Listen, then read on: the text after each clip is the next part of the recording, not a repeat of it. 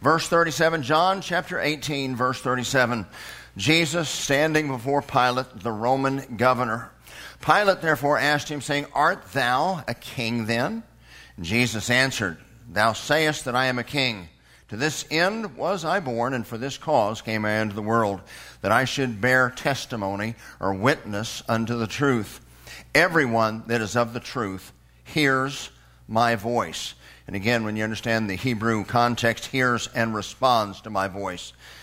Pilate said unto him, What is truth? It is from there we will launch our message this morning.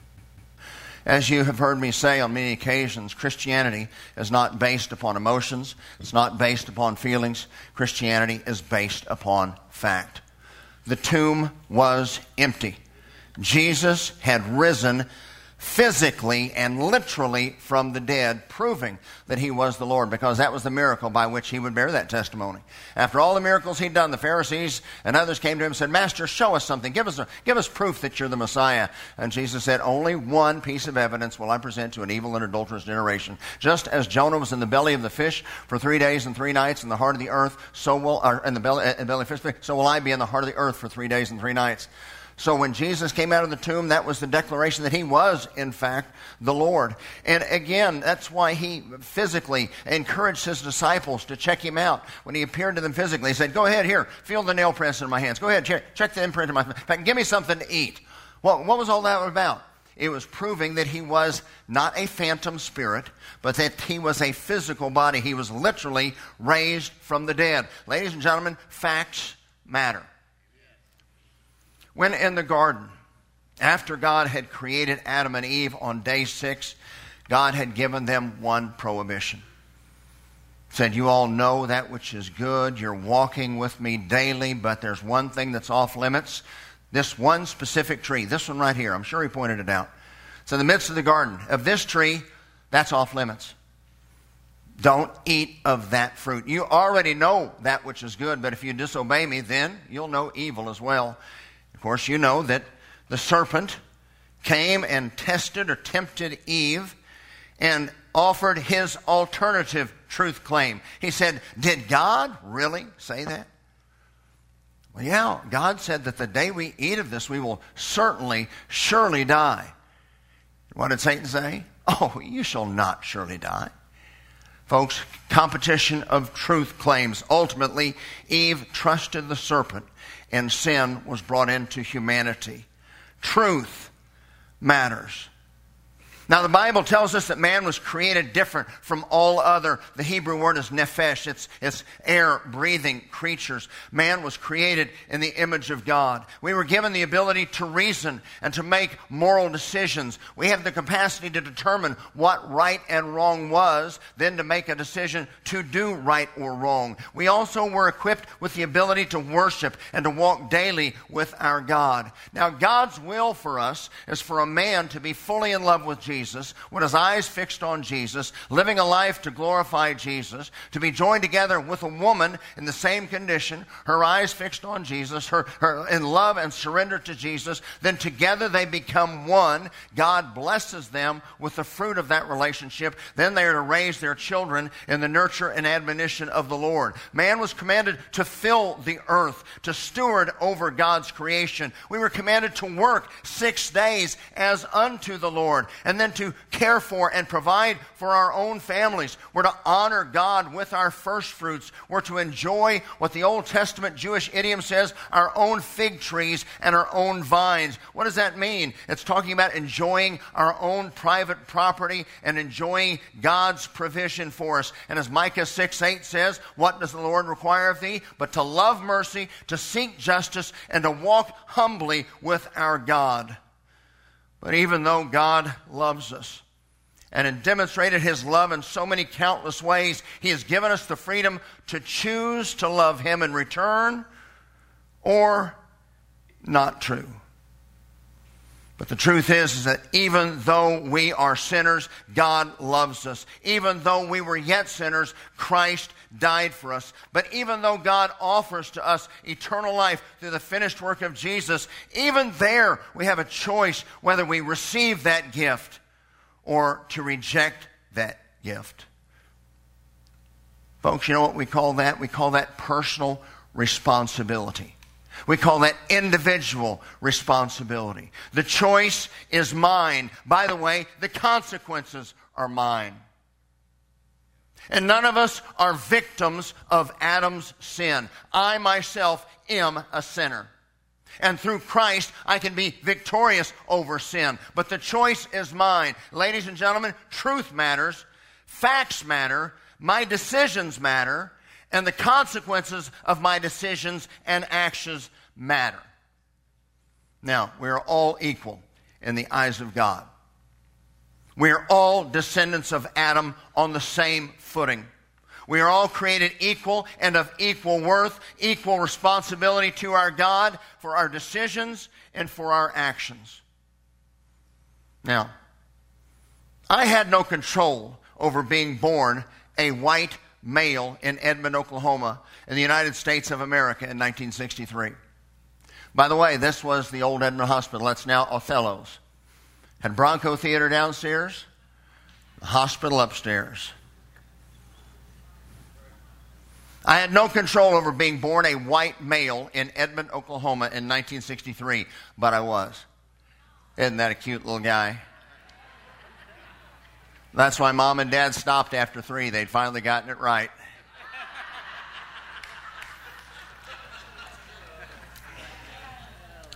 But the psalmist says that even in my mother's womb, as my body was being formed, God knew everything about me. And even more than that, God told Jeremiah at his call to ministry that before he was in his mother's womb, God had a plan in mind for him and a specific job for him to do. Now, I have no idea why some people are six foot five inches tall while others are five foot six inches tall. I have no idea why some are naturally handsome to the eye while others are not. I have no idea why some people are born in America and some are born in Asia. I have no idea why some were born to rich parents and some to poor parents. I have no idea why some are born with handicaps while others are not. And by the way, I have no idea why some of us get cancer and others do not. We may all have different stories. We may have different advantages or disadvantages and opportunities. I don't know why that is, but I do know this no one has an excuse. We're all accountable for the decisions we make and the actions that we take in this life. Most important of those are will we trust in Jesus for our salvation? And will we live our lives obediently with Jesus as our Lord? And one day, every one of us will stand before Him, either as Savior at the judgment seat of Christ, rewarded for our faithfulness, or we will stand before him as judge at the great white throne judgment. But no one will have an excuse. It will be no one's fault but yours. This is truth. Now, with truth being established, let us examine a modern deception that's being foisted upon our country and culture, and let us examine it through the lens of truth. That deception is called critical race theory. Now, you all know we have taught on Marx and compared it to Scripture. Marxism compared to Scripture, Black Lives Matter compared to Scripture. You can find all those on our website and our archives, so we will not take time to rehash anything. But remember, Karl Marx was an atheist. He believed that there, uh, only in naturalism, only in the natural world, that there was no supernatural. And he believed that man was not responsible for his actions, but was a victim of his environment. And if man was in a perfect environment, then man could be perfectible. Now, obviously, from a biblical background, we know the error and all that, but again, we'll not cover that today because we already have. In Marxist theory, all problems stemmed from an economic conflict contrasting what he called the bourgeois, which were the property owners or the business owners, and the proletariat. These were the non property owners or the workers. In Marx's simple view, he considered the business owners always as oppressors and the workers always as the oppressed. Now, Marx believed that it was inevitable that what he called the working class would one day rise up in revolution against the private property owners and usher in a communist utopia. But it never happened. And by the way, recognize that Marx and Kant and Hegel all were from Germany. They believed that Germany was the ideal spot for this to begin. Now, Lenin, after the people of Russia had thrown off their czars, Lenin came in and deceived the people of Russia, and he came to power and ushered in what we now know as the Soviet Union, but it never happened in Germany. And again, they thought that it was the perfect spot in post World War I Germany. There was poverty and hyperinflation. And after Germans uh, had lost the war, there was a lot of finger pointing uh, after they had surrendered. The communists were working every day trying to gain control of the intellectual debate for the economic system there in Germany, the one that they believed worked best, which of course was communism.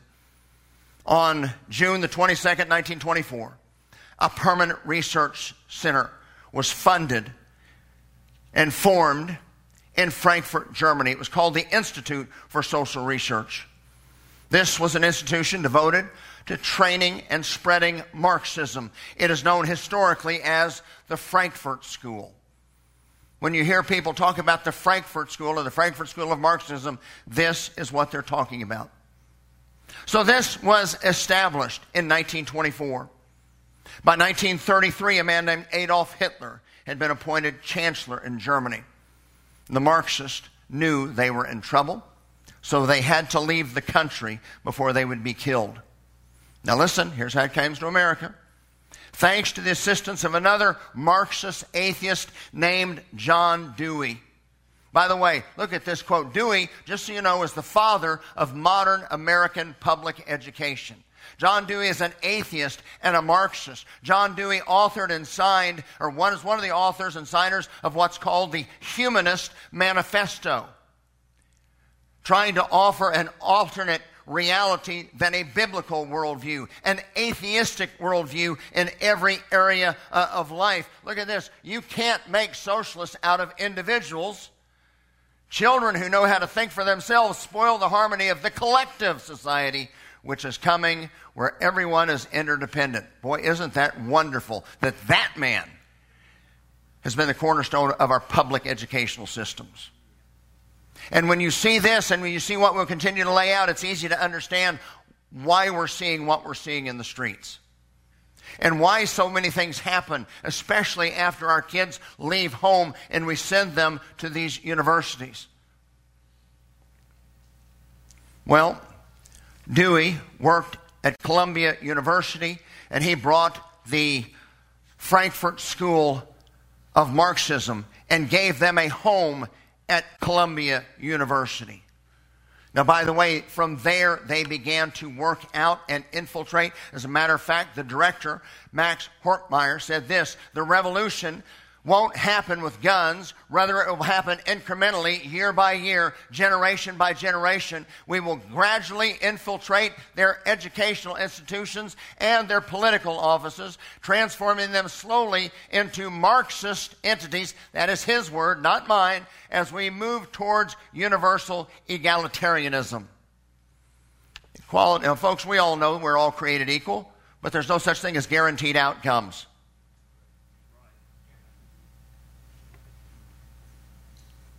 Boy, was he right. They infiltrated our universities first, and everybody wanted to copy and follow the Ivy League, so it permeated all of our universities. Some of the most sought after professors and teachers are certainly graduates from the Ivy League. Then, especially over the last eight years of Common Core, this has been permeating our educational system. No more is education about reading, writing, and arithmetic. No more are we teaching true history. Now we're talking about evolution. We're talking about critical theory. We're training our kids about uh, environmentalism. We're training our kids about the gay agenda and homosexuality.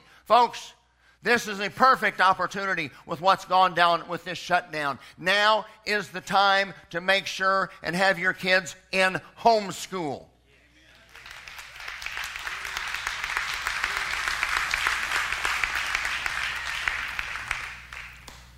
God willing, one day we can rescue what we consider public education. And thank God, I got to tell you, I sat there yesterday and listened, and I, and I don't watch all of the speeches. I listened to President Trump's speech last night. You know what? I love that man. I don't know how in the world anybody that calls himself a patriot can look at his policy and say, I do not support him. You know, and some of the things he is committed to doing in the next four years are to end abortion and to make sure that school choice becomes the norm across the United States. Where every parent, by the way, who did God entrust with overseeing the education of their children? Moms and dads. And by the way, when you hear this whole idea about public funds, there is no such thing as public funds. The city of Edmond has no money. The state of Oklahoma has no money. The federal government has no money. The only money they have are what they take from us in taxes or what they borrow, and we're on the line to repay. And I know Dan's taught on the Constitution, just a, a, a, brief reminder. That is why all spending bills are supposed to be uh, originate in the House of Representatives, because the House is supposed to represent the people. And again, it's the people's money. So you ought to have the right to choose what kind of education, whether you want your child to be taught the gay agenda or Marxism or evolution, or whether you want your child, child to be taught real or phonics and, and writing and, and arithmetic and, and, and, history and a biblical worldview. They theorized at this Frankfurt school that Marx was wrong in assuming that the conflict out of which revolution stemmed would be economical only, but instead they focused on society and culture. This field of study is called critical theory. Five points we'll make briefly. Point number one critical theory maintains that Marx's two groups, but instead of simple economics, the groups are those with power and those without power. Remember, Marx's whole premise was based upon conflict, continued agitation, continued agitation until the people finally got tired and gave up and said, just make it stop, make it go away. Marx was frustrated because he thought that would happen with the working class, but once they people went on strike and they got a pay raise, that's all they wanted. They went back to work. They didn't go on with a revolution, which was what Marx wanted. By the way, that's why they had to come up with paid community organizers. Someone that's paid to continue to lead in stirring up the agitation. And remember, we've taught through this, two of the three founders of Black Lives Matter admit to being trained organizers, trained Marxists by their own words. And remember the first time you ever heard the word community organizer Barack Obama. Point number two critical theory says that those with power always oppress those who don't have power. Obviously, this is ridiculous. Do parents oppress their children? You know, the Bible calls that authority. It says, children, obey your parents. Uh, uh parents, train up your children in the way that they should go. Let me ask you this Are teachers guilty of oppressing their students? Good point. Are employees oppressed by their bosses? No. You have the choice to leave and go to another job. That's called freedom. You're not bound to work there. Do pastors oppress their congregations? You better be careful.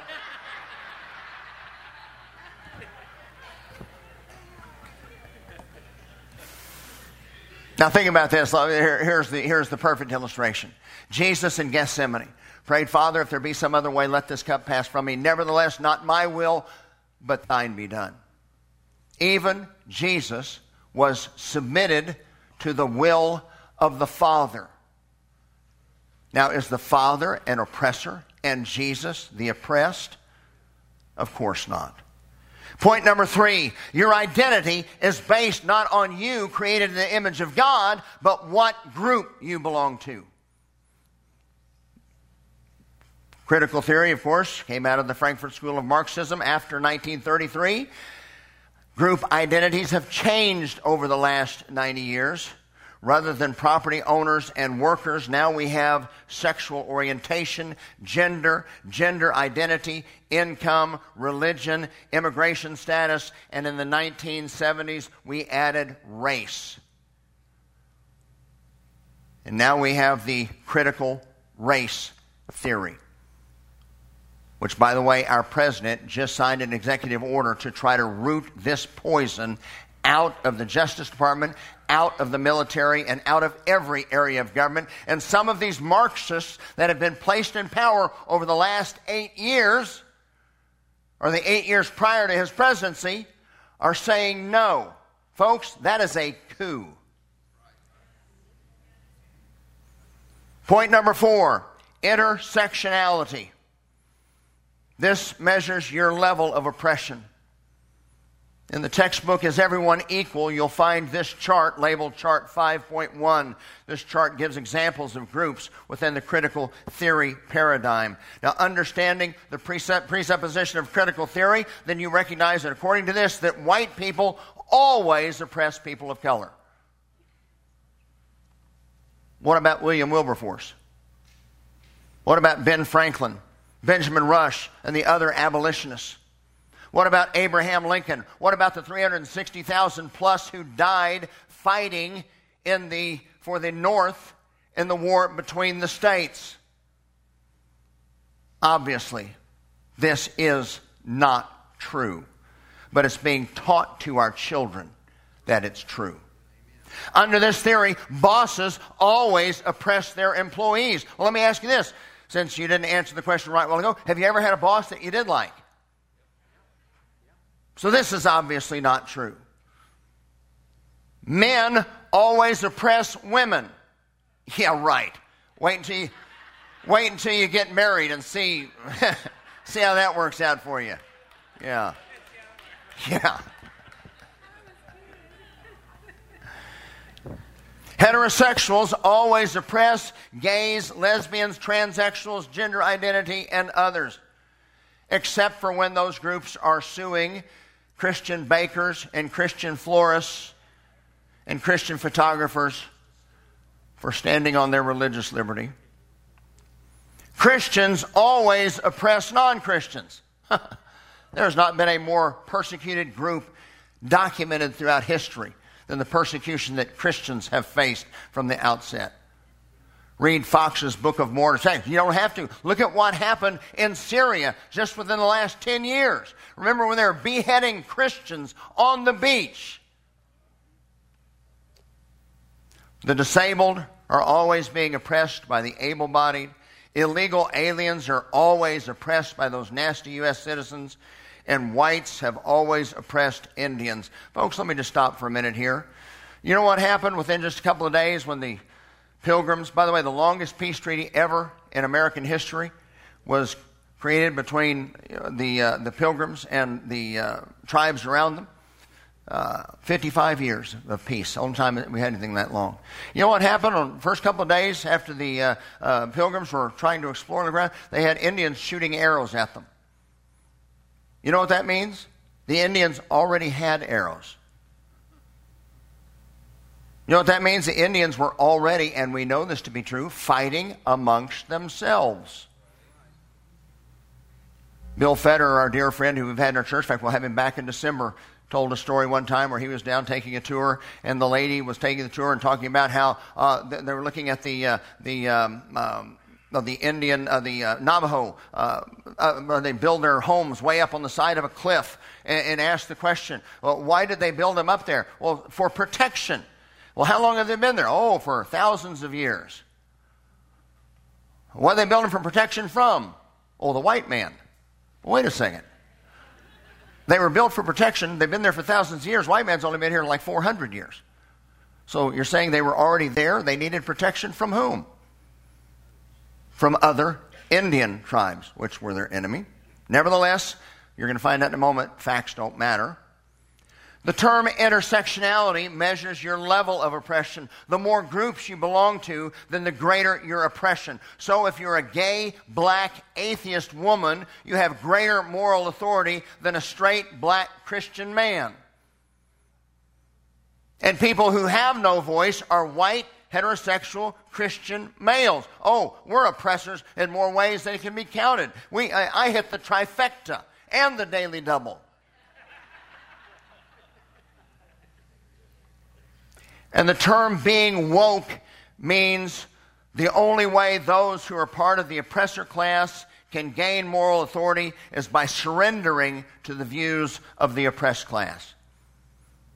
That's why you see Chick fil A's Dan Cathy shining the shoes of a black Christian rapper. That's why you see Congress kneeling as they do. That's why you see de Blasio painting the Black Lives Matter name on the street. And the more groups you belong to, then the more moral authority you have. And no one can argue with your life experience because my experiences and feelings matter more than your facts.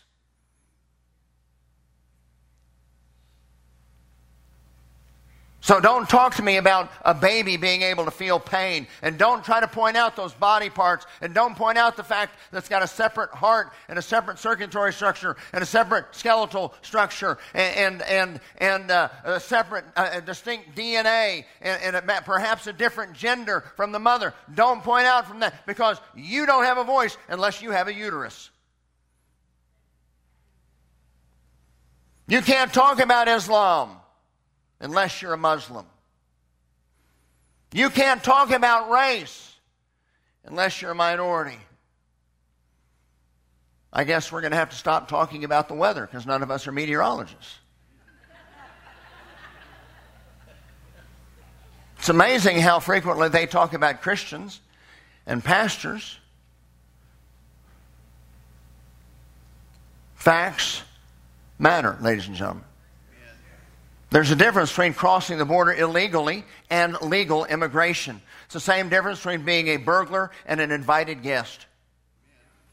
And by the way, these people that oppose having defined borders, by the way, God is who established nations. We covered that many months ago. We shouldn't have nations. Take it up with God. And understand what was going on at Babel. Man unified in defiance to God, other than God raining down fire from heaven, who's going to stop them? That's why God divided the nations, because God uses nations to check the evil in other nations. Scripture is very clear that God used Babylon to punish disobedience in Israel. And I believe it is obvious that God used a country like the United States of America to, uh, to check the evil that was spreading in Nazi Germany and Imperial Japan. That's how God has worked on this thing. And if you have a front door on your house, and if you lock your front door, then you too believe in border security.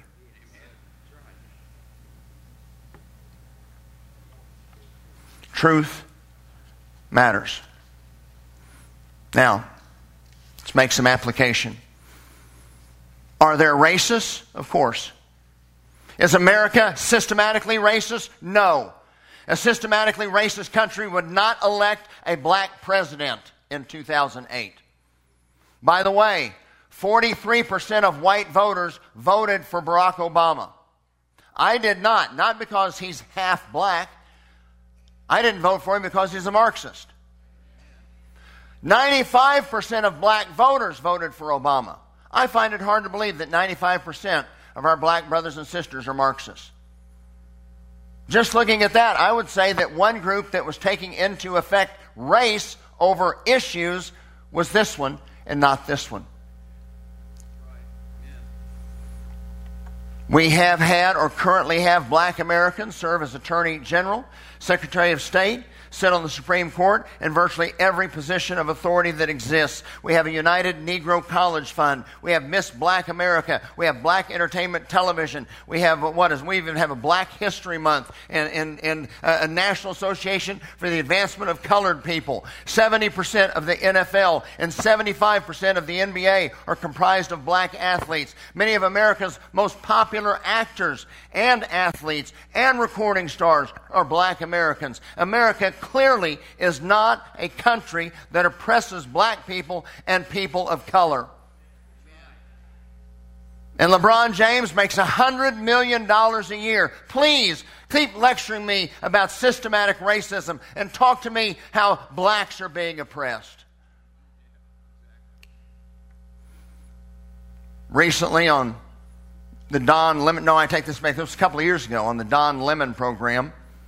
Well, that's properly named. He was interviewing Morgan Freeman about racism. Enjoy this. Do you think that race plays a part in wealth dis- distribution or either a mindset that you can't Today? or cannot? Yeah. No, You don't? no, I don't. I don't. You and I, we're proof. Why would race have anything to do with it? Stick your, put your mind to what you want to do and go for that. I was born in Memphis, Tennessee. Um, I had a long haul uh, from where I came from to here, but here we are. Right. So proof is in the proof of the pudding is in the eating, and here we sit at the dining table. But it's hard to, when you say that to some people, because they say, oh, there you go with a pull yourself up by the bootstraps thing, and, you know, you're just being respectable. Not everybody can do that. Everybody can.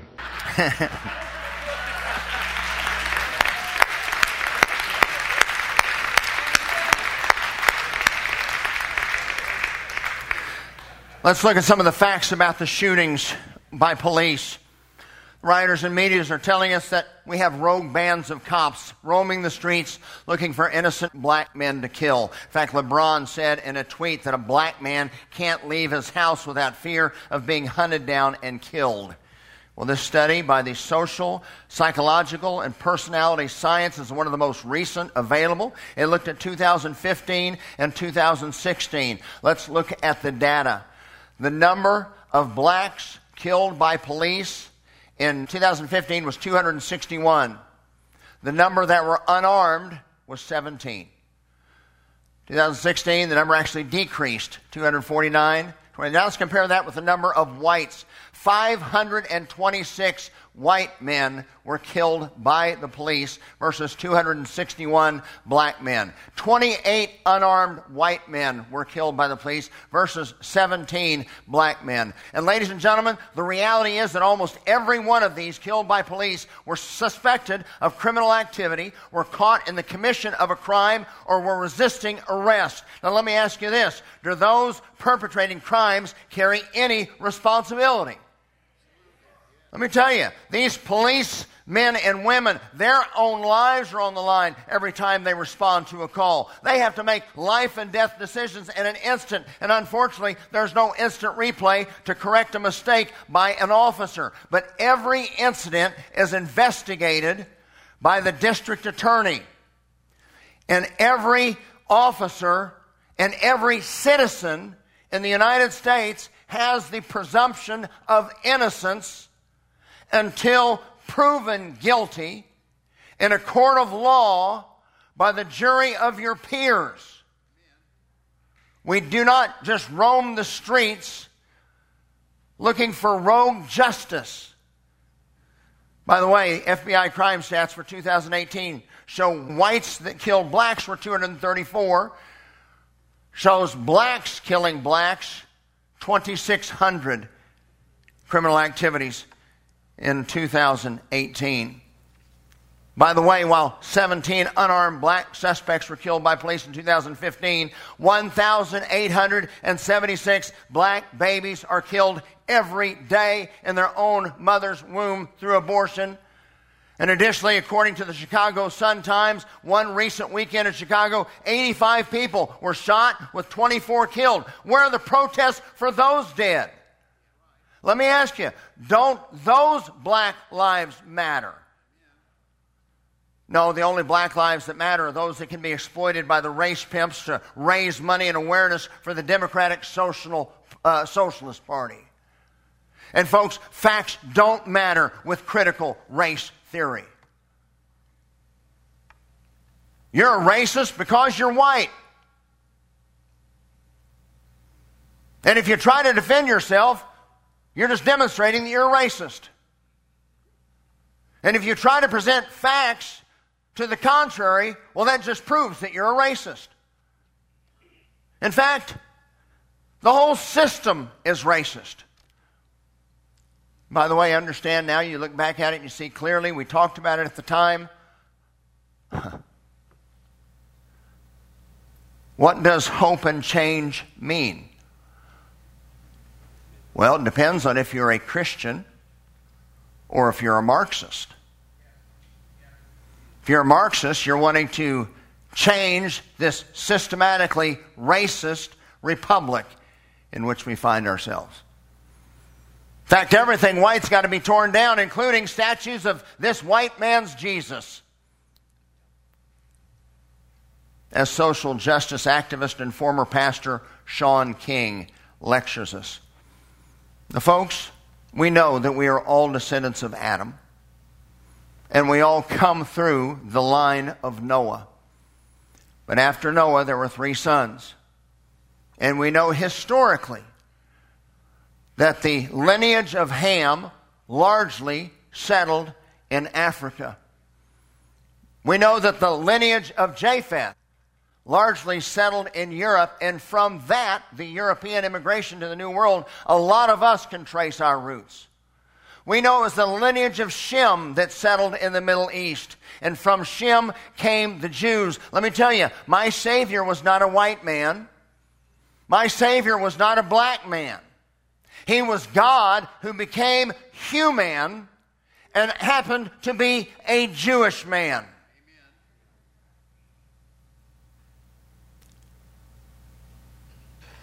What puts the perfect end to this lesson is that Shaun King is really a white man who identifies as black. But remember, facts don't matter. Now, I was originally going to end right here, but I'm going to add a five minute addition because it's something that you're seeing debated right now in the public square, and you've got to know the truth. Truth matters. We're seeing these riots coming from the Breonna Taylor, what they call Breonna Taylor murder. Let me tell you the facts. Breonna Taylor's ex boyfriend was a drug dealer. He had been arrested by the police. They came to her apartment about 1 a.m. According to the police, knocked on the door, it was not answered, broke the door in. They had a search warrant. Breonna Taylor had another man in her apartment in bed with her. This man, as many of us would do if someone kicked in the door of our house, had a gun and shot at the police, hitting one of the policemen and severing an artery in his leg. But what do you think the police are going to do? Shoot back. And it is a tragedy. It is a tragedy that Breonna Taylor died. But the black attorney general, Mr. Cameron, investigated it.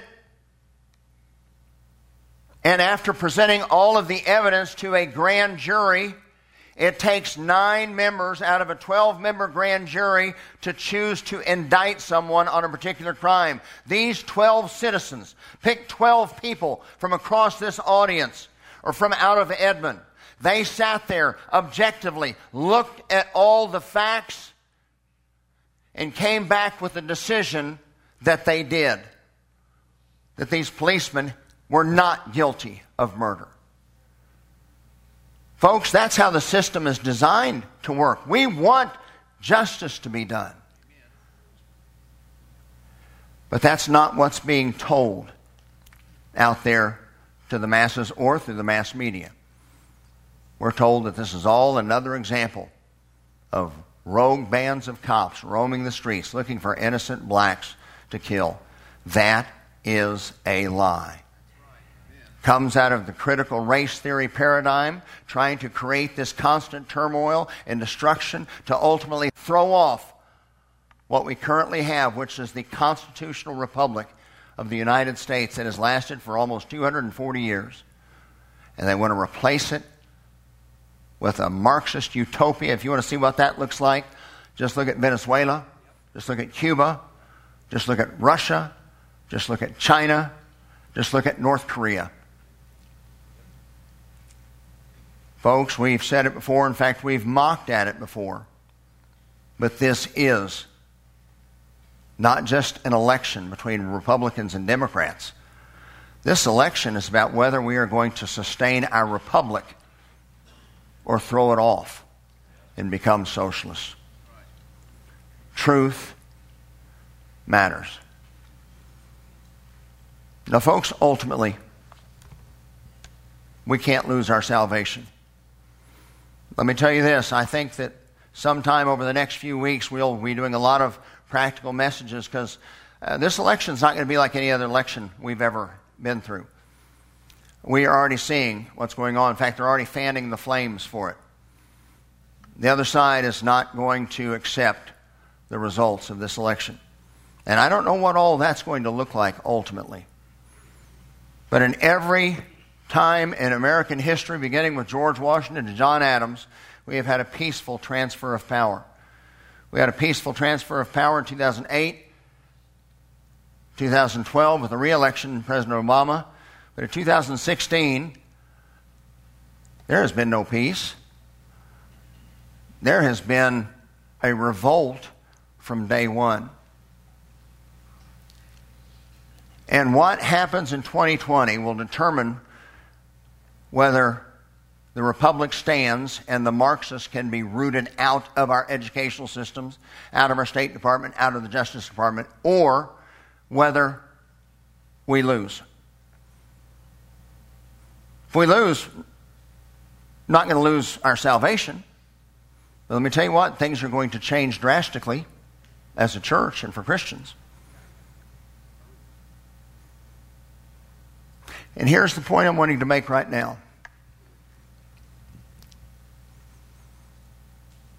If it was you that had been in Syria in 2012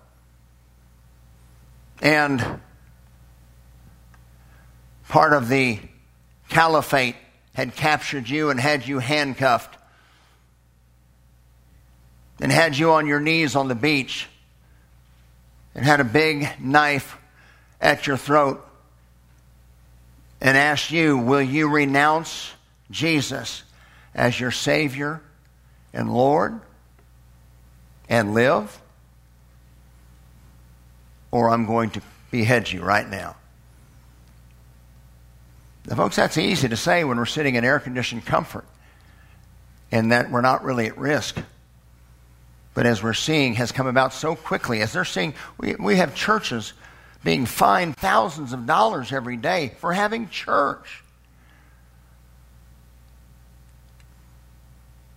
What would your answer be?